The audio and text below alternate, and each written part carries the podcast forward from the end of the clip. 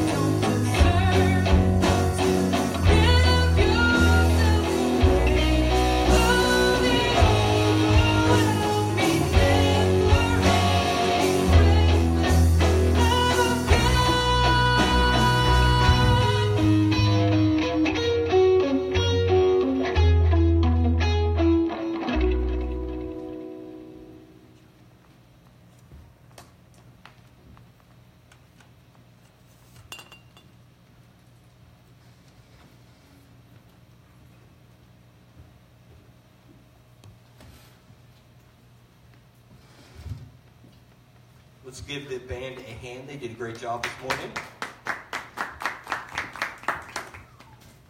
Let me move some stuff away around so I don't trip over myself here. Uh, so this morning, I want to put before you the age-old question: Is a jar half full or half empty? So imagine there was liquid in this jar. I thought about putting liquid in this jar, but I am so flinchy. I'm like, I would spill it on this speaker up here and destroy it. So I didn't put water in it. So use your imaginations. Right now, it's completely empty, right?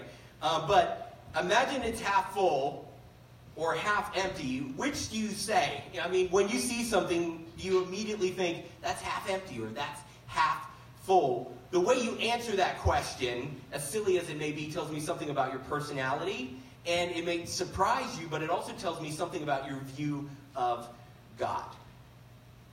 See, I believe that everyone in this world is really asking the same question, and that's this Am I living in a good story or a bad story? Is this a good story with some bad parts? Or is this a bad sto- story with just a few good parts? And um, I think the way we answer that question really says something about what we think about God. Because if it's a good story, it means God's a good storyteller. If it's a bad story, we assume then that God's a bad storyteller.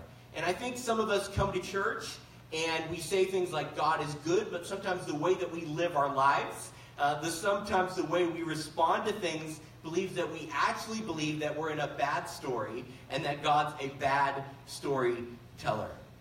My undergraduate degree is in English, and the joke in English we always had was you could tell whether or not a story or a play was a comedy or a um, tragedy by the way that it ended. Not by the narrative itself, but by the ending. If it ended with a funeral, it was a tragedy. If it ended with a wedding, it was a comedy. And I think a lot of times we're looking at our lives and we're like, is this a comedy or is this a tragedy?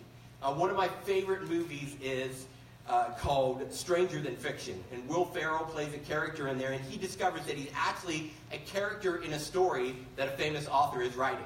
And he's in the real world, but he's a character that's written into existence. And so he goes to this old English professor, and the professor says, You know, we need to find out if you're in a tragedy or a comedy. And so he starts keeping a little tally. When something bad excuse me, when something bad happens, he writes down a little tally for tragedy. When something good happens, he writes down a little tra- uh, tally for comedy. And we may not keep little notebooks, but all of us keep a mental record of whether or not we think we're in a good story or we're in a bad story, whether we're in a tragedy or a comedy. And I think this reveals something about humanity. There's fundamentally two ways to look at the universe, to look at our lives.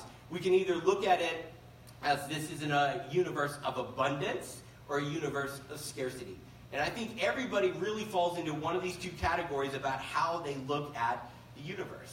Now, to kind of help you picture these two different ways of looking at the universe, imagine we're walking down the sidewalk together, and if I'm suddenly over there, like, like trying to suck in all the air, that's how I breathe normally, but imagine that I was even more pronounced. Um, you know, you would be like, what, what are you doing, Alex? And I'm like, well, you're going to take all the air. I got to get as much as I can. That'd be ridiculous, right? We recognize there's plenty of air for both of us to breathe. I don't have to, you know, suck in as much air as I can. But suddenly, if we were on the bottom of the ocean and there was only one scuba tank, well, suddenly we're in a scarcity environment. So that kind of helps you picture it a little bit. And if we were on the bottom of the ocean floor and there was one scuba tank between us, scarcity might drive us to selfishly seek our good at the expense of other people. And so I argue that all of us sitting in this room, everyone in the world really operates out of either abundance or out of scarcity. You either have an abundance mentality or a scarcity mentality. Now, some of this might be based on what you've heard or what you've experienced or both, but it becomes a subconscious decision that affects how you live your life and sometimes the emotions that you have as a result.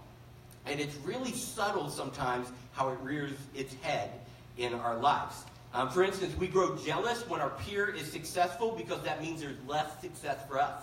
That's scarcity. We grow stingy because giving means there's less for us. We grow bitter because the good that comes to others means there's less good for us. These are all effects of operating out of a scarcity mentality. We're critical of churches that grow because that means there are less people for our church.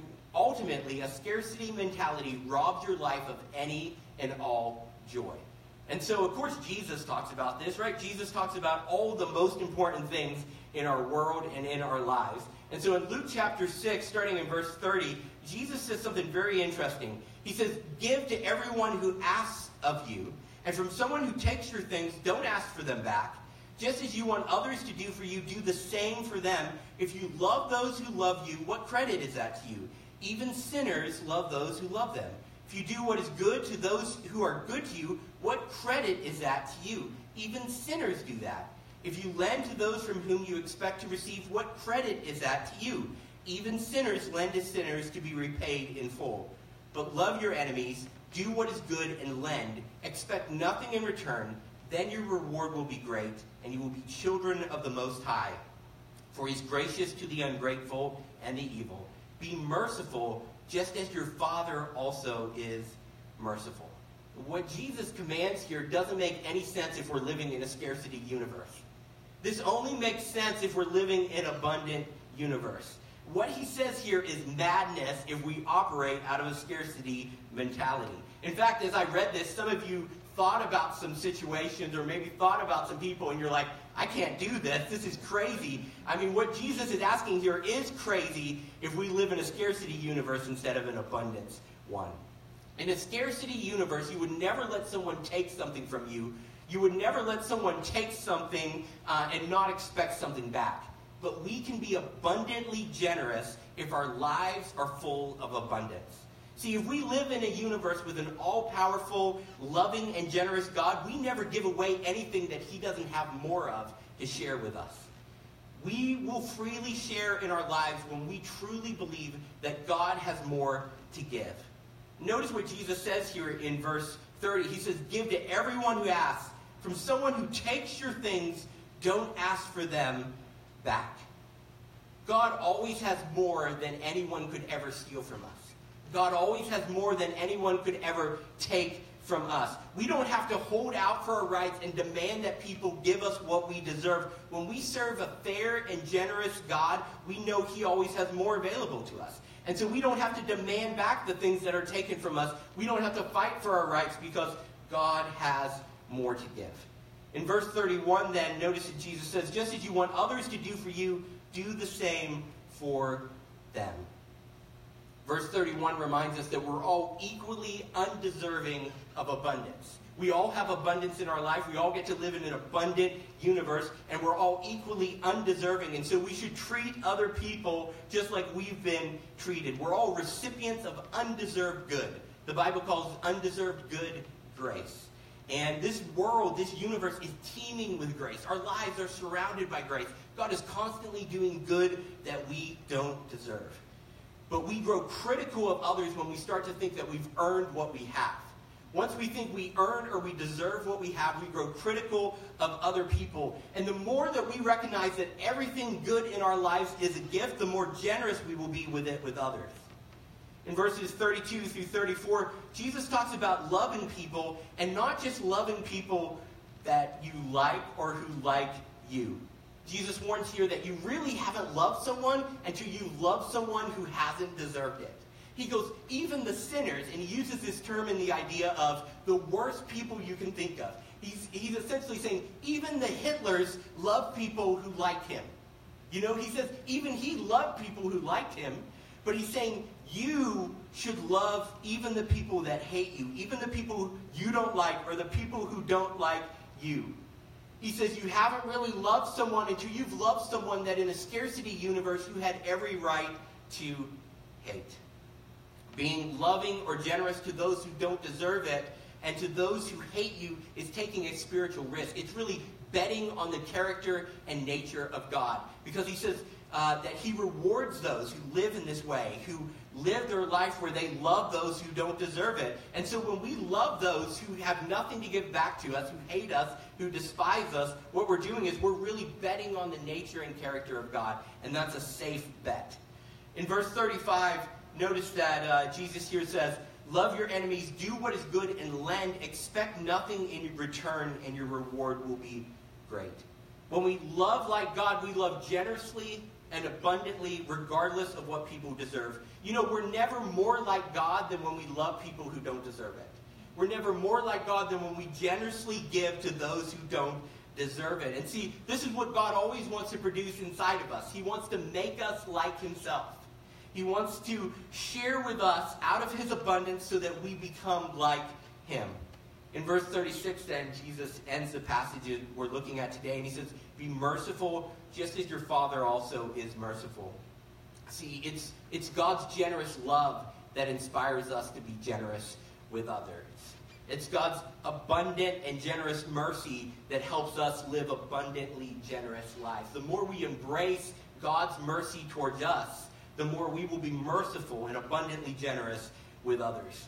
See, the more we understand and embrace the gospel, the more the good news of Jesus will lead us to uh, live free and generous lives with the people around us. See, the gospel, the good news of Jesus tells us that we all have these self destructive things. The Bible calls them sin. Uh, it either hurt our relationship with God or with other people. There's these things inside of us where we're self destructive.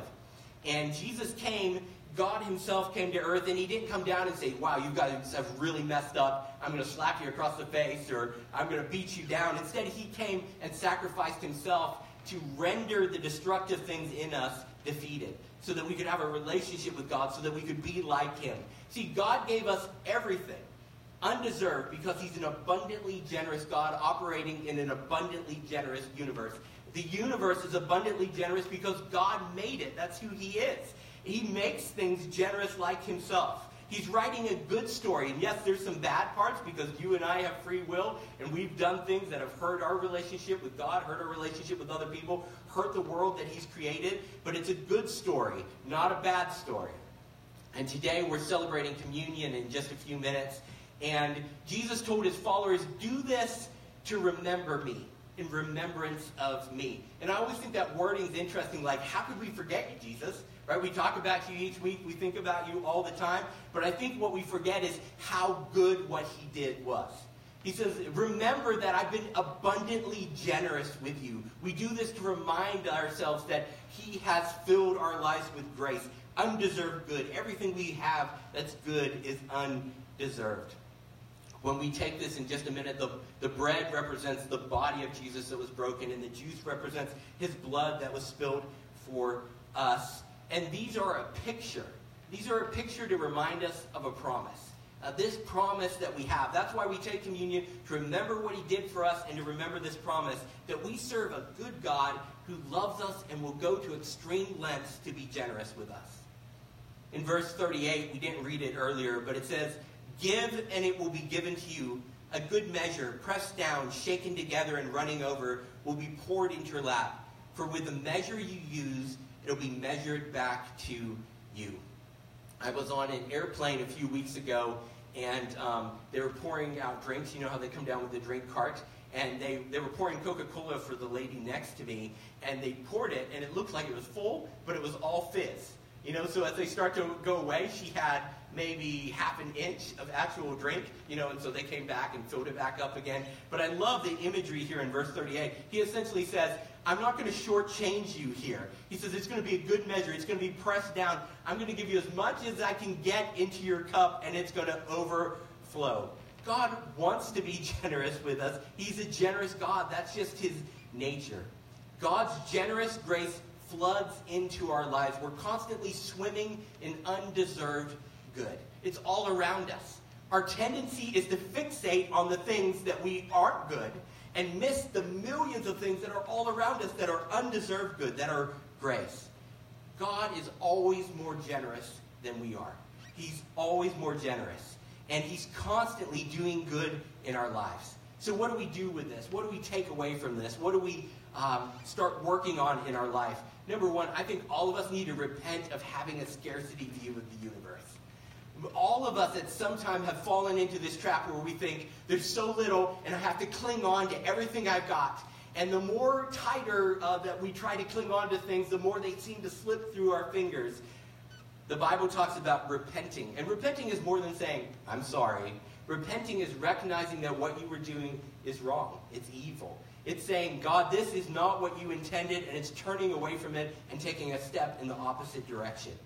And number two, let go of what people owe you. See, in a scarcity universe, people always need to give you what you deserve. You always need to get back what you can get. People always are going to be in debt to you because they've hurt your feelings or they've taken something from you. Let go of what people owe you. Because in an abundance universe, God always has more than anyone can ever take. And so that might just be a moment where you say, you know what? I'm going to let this thing go. These people have cheated me financially. I'm going to let it go. These people have hurt me. I'm going to let it go. These people have betrayed me. I'm going to let it go because God has been abundantly gracious with me, and I need to be gracious with others. And then finally, I want to encourage you to find daily examples of grace in your life. See, most of the time we go through our day, and at the end of the day, we think about everything that went wrong. So few times do we reach the end of the day and think, this was such a marvelous display of grace today. Just once a day, write down something that was an undeserved good in your life. And what you'll find is every day there's something new when you look for it. It's really, we really, truly are swimming abundantly in the grace of God. Let's pray. Lord Jesus, we're grateful that you're a good God and you've put us into a good universe. And yes, our sin has broken that universe, and sometimes our sin leads to tragedy and pain. But we're thankful that this is a good story with a good ending. You tell us in the book of Revelation that at the end of all things, the church will come and be with you forever. And we're so grateful that uh, the picture there that you use is a wedding, which means that this world, in a way, is a happy story. It's a comedy and not a tragedy. We're so grateful that we can be a part of your story, and we're thankful that it's uh, you put grace into our lives every day. Lord, forgive me for so often thinking out of scarcity instead of out of abundance. Lord, help us to be people who recognize how good you are and how gracious you are with us, and may we be gracious with others. Amen. So we're going to take part in communion, and uh, really simple. As you feel led, Darby's going to play some. We're going to sing a little, and anytime doing that, feel free to come up, break off a piece of bread, and then you can just dip it in the juice. And just remember how good God is to you. Uh, here we practice open communion, so you don't have to be a church member, you don't have to be a part of Horizon to take part in communion, but we do ask that you're a follower of Jesus. If Jesus is the Lord and Master of your life, take part. If not, I'd ask you just to refrain. And uh, the Bible actually says, hey, this is something for the church uh, to do to remember Jesus and how good he is. Um, but if you're not yet, you're still fi- figuring out what it means to follow Jesus, we ask that you just uh, pray where you are or just sing along with us.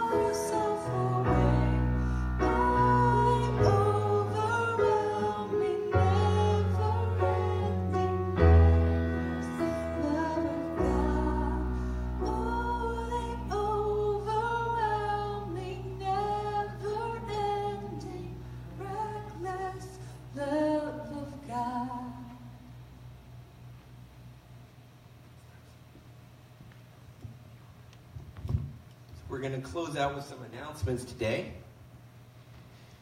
So, first of all, if you're a visitor today, thank you so much for being here. Um, you really stand out today if you're a visitor. And so, uh, we would love for you to fill out a connection card. And you can fill that out and drop it into our orange bucket out here when you leave.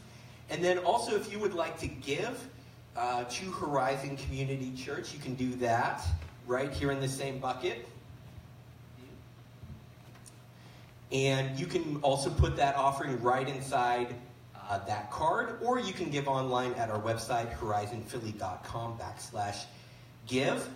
And uh, I want to talk just a minute about a new meeting space. So I know you guys have been very patient uh, while we've been meeting once a month. And so this week I should have a final word on when we can start in a new space. So I'm having a meeting tomorrow at 7.30. So keep me in prayers. Uh, looks like everything's squared away. I'm just doing some final kind of conversation about what time we can start. And so once I get that final word, I will pass that on to you guys uh, this week as well. Um, as soon as I hear that, I'll put it up on our social media pages and reach out to you also. So stay tuned for big news this week. Um, last week we made some homeless backpacks, and that was a fun experience. But what we're asking for is you not just to make a backpack but you to give a backpack out to someone that's homeless. So our tendency, right, is to see homeless people and be like, oh, look the other way. Um, you know, or be like, I don't have any money that I want to share. But these actually help us by having these where we're looking for people in need to share with rather than trying to avoid them. And so we actually have eyes for the people that are missed, uh, like Jesus does. And so if you have one of these, awesome. If you don't, we still have a few extras over here at the connection table if you'd like to take one.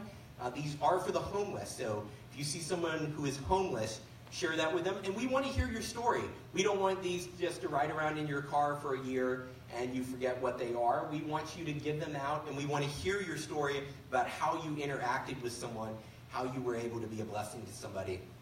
Um, I just want to remind you about small groups as well this week. We have three small groups. Our small group that usually meets on Sunday night is not meeting tonight because it's the Super Bowl. Um, but we have a Tuesday night small group, a Thursday night small group, and then next Sunday, our Sunday night small group will continue.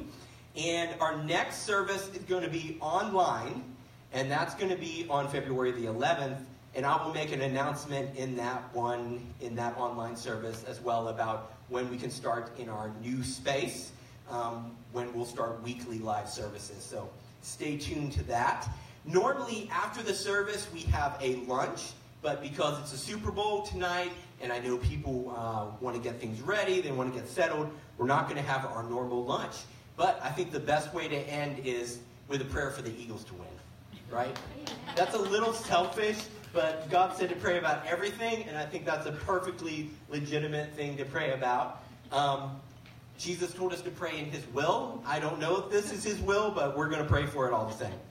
Lord Jesus, we are grateful that we can live in the Philadelphia area, and we're so grateful for the excitement in the community and just the way that people have come together as a community uh, over something as silly as football. And God, we're, we're grateful for how far you've taken us. We're grateful for the testimony of many of the players on the Philadelphia Eagles who love you and talk about you and share about you openly. God, I think it would be a great and exciting blessing for this city a great win for this city if the Eagles could win the Super Bowl. God, I know there's people praying on the other side for the Patriots. Um, I imagine that some of those might love you, Patriot fans, but Lord, we know that there's more Eagles fans that love you, and so we ask that you let us win. Now, all teasing aside, Lord, we're grateful that you hear all our prayers and that you love us. And Lord, we pray that you will do what is best for this city and that you will exalt your name here. Um, and I pray all these things in your name. Amen. Thank you guys so much. You are dismissed.